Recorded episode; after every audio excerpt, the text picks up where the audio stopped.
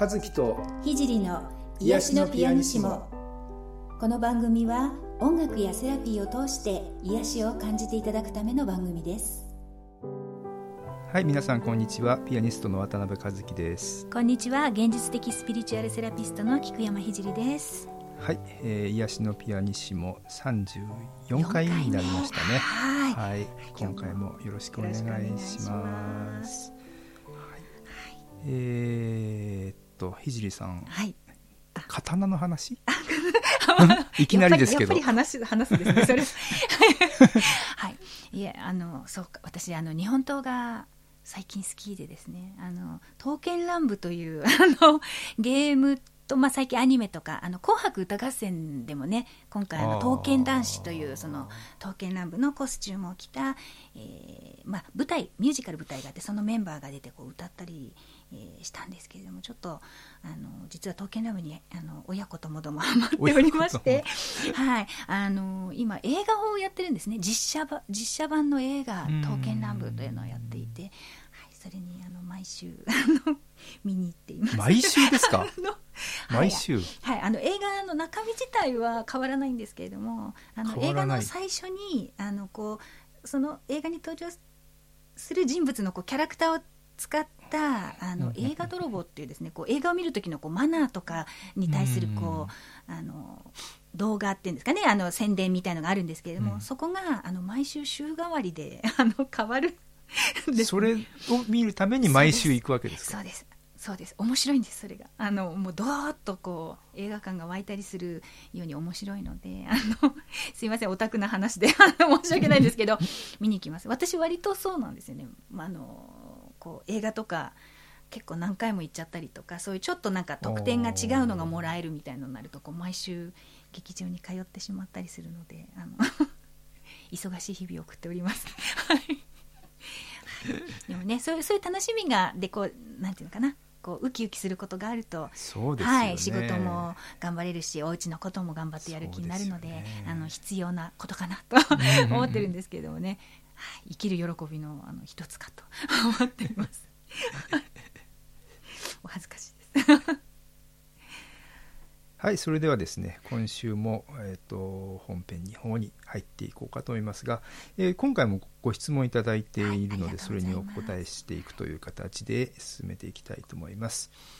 えー、丹田中心軸について質問です。丹田は熱いエネルギーのボールというイメージができるのですが中心軸がどうしても分かりません。軸軸と思うのですが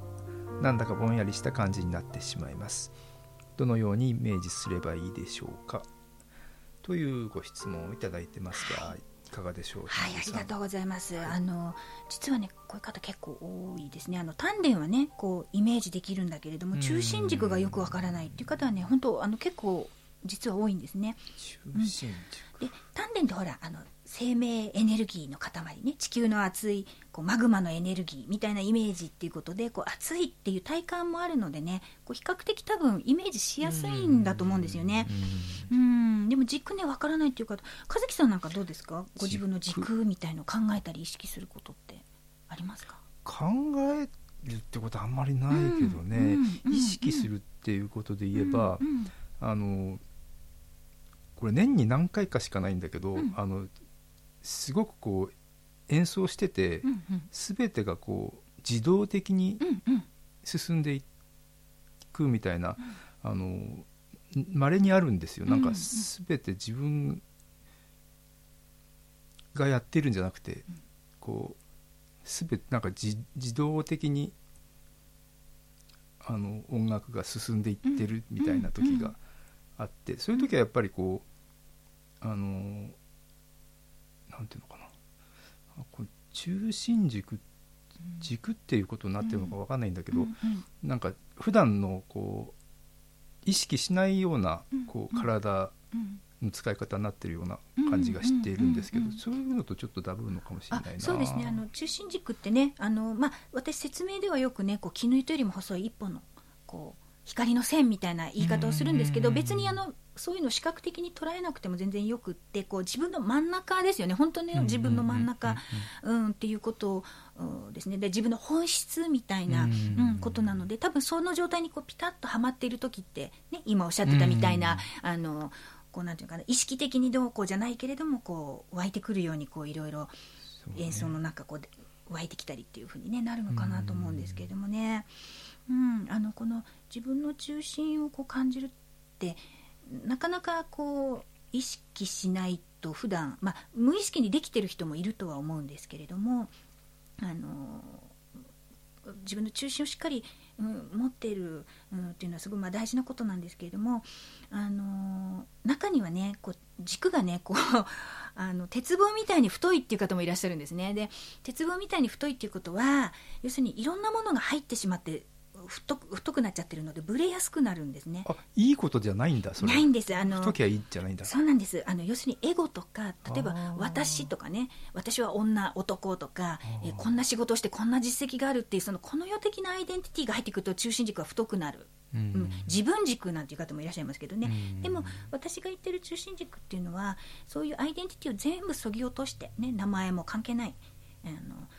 性別も年齢も、ね、あの立場も関係ない。ただ今ここにいる自分の真ん中っていう感覚をお伝えしてるんですね私の場合はね。であのこの世的なものっていうのはもう死んじゃったら終わりじゃないですか、うん、でもあの私が言ってる中心軸っていうのはたとえ生まれ変わっても変わらないその本当の魂の本質の波動みたいなことなんですね。ですのであの中心軸は細く作っていただいた方があの周りの嫌な影響も受けづらくなるしあの中心軸がこう太いとこうやっぱりこうエゴとか損得感情とかねいろんなものがこう混じってくるのであのそういう話にこう惑わされたりとかっていうことも起きてくるんですけれども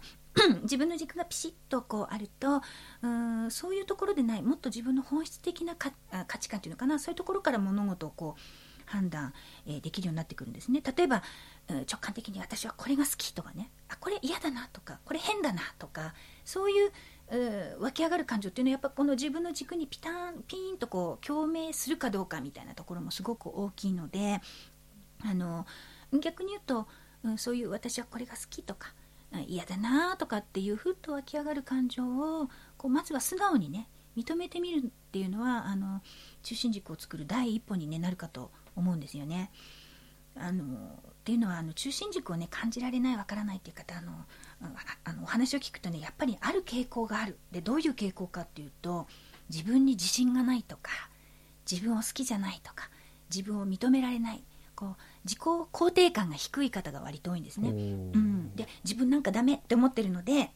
例えば他人誰かねあの家族家族の偉い方とかあ周りのお友達影響力のある人にこれこうだよねって言われちゃうと自分はえあ違うかなって本当は思ってるんだけれどもあそういうものなんだよねこの人が言うんだから正しいよねみたいにしてこう自分の感覚にこ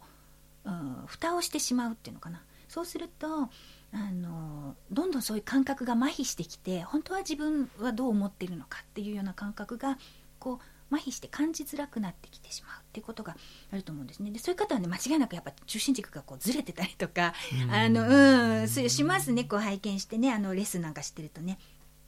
ですのでえまああのテクニカルには、えー、自分の真ん中にある、ね、絹糸よりも細い光の線ね、自分の真ん中っていうふうに意識していただくんですけれどもそれがなかなかイメージできないっていう方はあのそういったあの普段の自分のね、えー、感覚感情を受け入れていくっていうふうにしていくと中心軸が作りやすくなってくるかなと思いますね。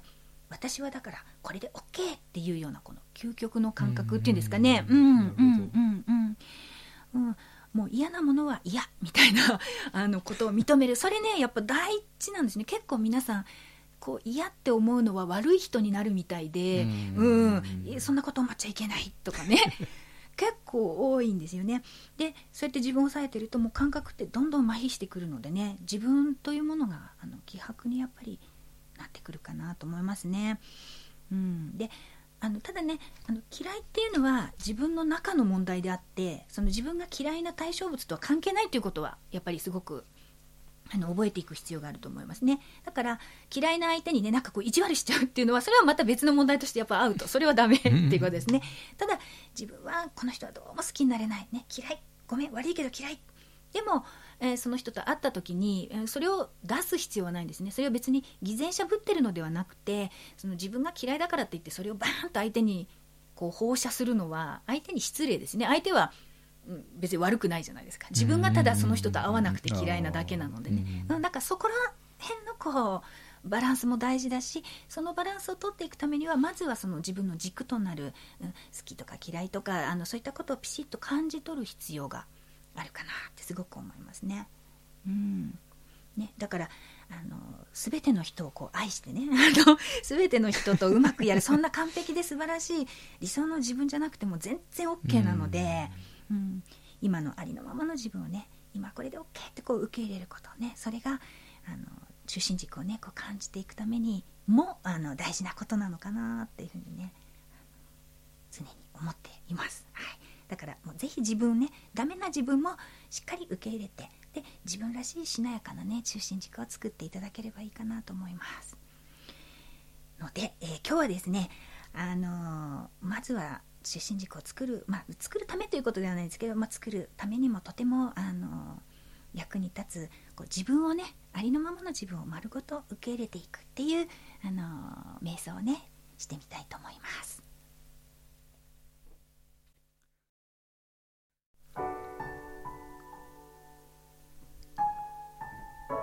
まず姿勢を整えましょう。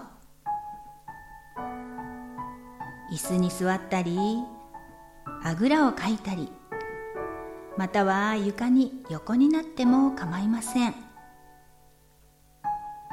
背筋をスーッと伸ばして椅子に座っている方は足の裏をぴったりと床につけましょう。その姿勢で楽に呼吸をしましょう。自分のペースで少しゆっくり吸って吐いて。息を吐くたびに体にたまったいらないものや心の中にあるもやもやしたものが吐く息と一緒にどんどん出ていきます。そして体がとっても楽になっていきます。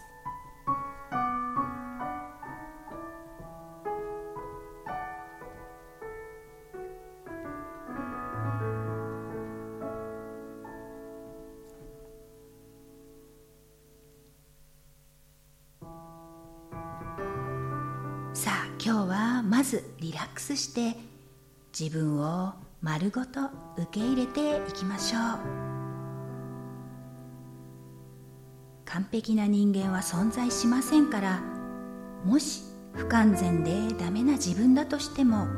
まずはそれでいいのです。今の自分が存在するからこそそこから成長できるんです。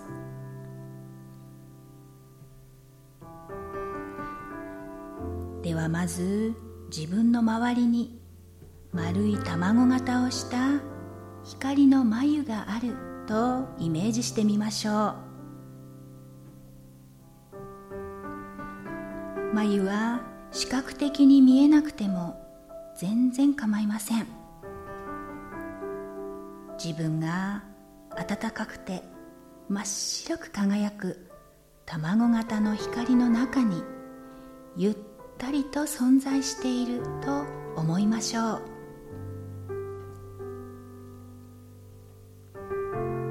お母さんのお腹の中で守られて少しずつ成長していくように光の眉の中であなたの魂は少しずつ成長していきます。ゆったりと光の眉に体を委ねて守ってもらいながらより良い自分へと成長していきましょう。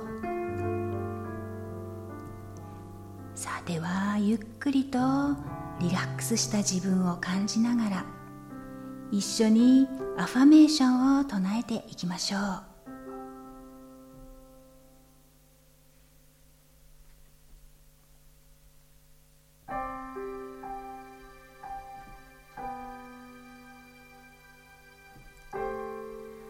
私は宇宙で唯一無二の価値ある存在です。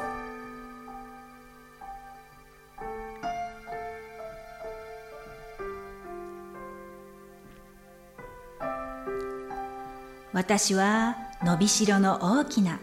素晴らしい存在です。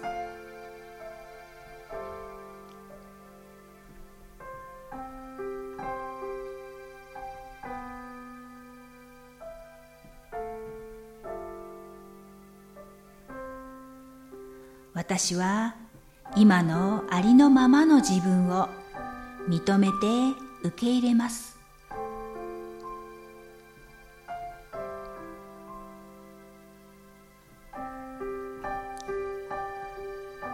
私は自分らしくいることを自分に許します。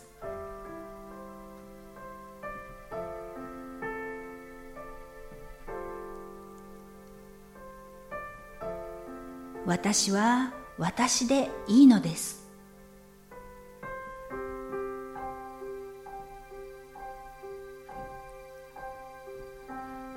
私は自分を丸ごと受け入れます。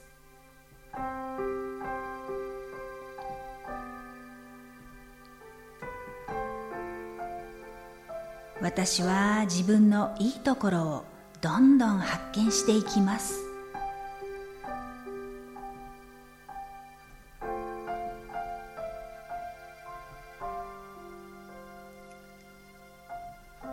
私は毎日少しずつ確実に成長しています。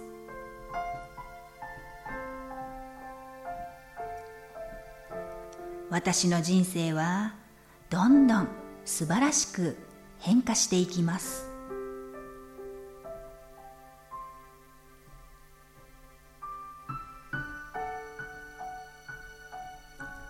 私は宇宙で唯一無二の価値ある存在です。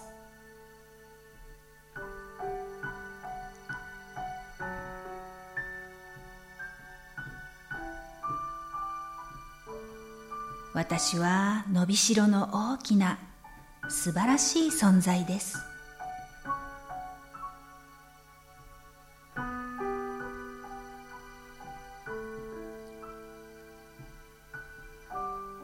私は今のありのままの自分を認めて受け入れます。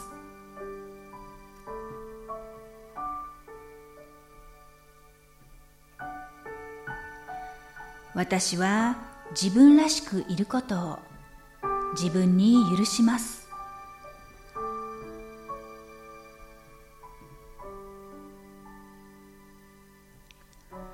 私は私でいいのです。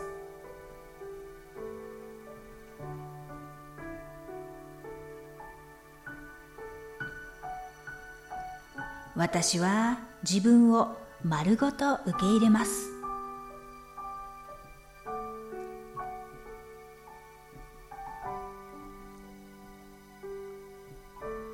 私は自分のいいところをどんどん発見していきます。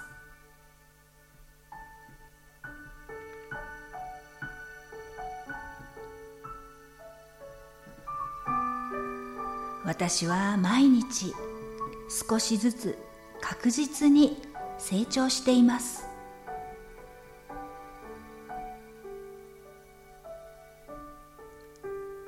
私の人生はどんどん素晴らしく変化していきます。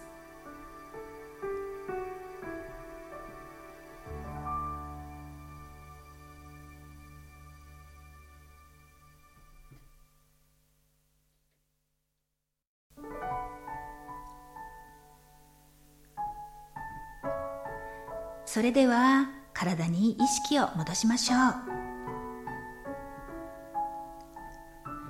まず手首と足首を回しましょう。次に両手の指を組んでうーんと伸びをしましょう。さあ目を開けてこれで瞑想は終了です。しっかりと自分の肉体を感じて現実の世界に戻っていきましょう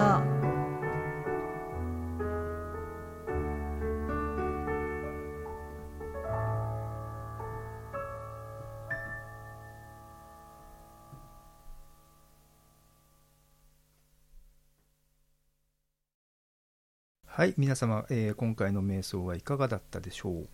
はい。はい、ね、あの自分を丸ごと受け入れるってね、なかなかあのハードルが高い方もいらっしゃるかもしれないんですけれども、あの自分にポジティブな言葉がけをしながらね、あのちょっと瞑想やってみて、あの少しずつ少しずつこう自分自身を受け入れて。え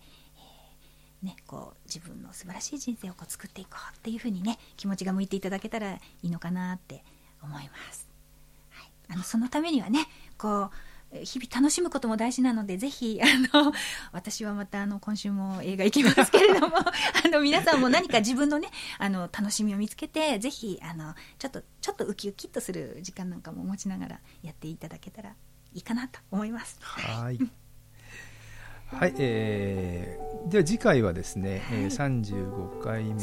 2月の7日の配信になりますけど、ね、はい、次はじゃあ、はい、次回はですねあの、ちょっと願いをねやっぱり叶えたいって皆さん思ってらっしゃると思うんですけれども、うん、その願いを叶えるためのちょっとしたコツみたいなことをお話できたら嬉しいなと思っています。いい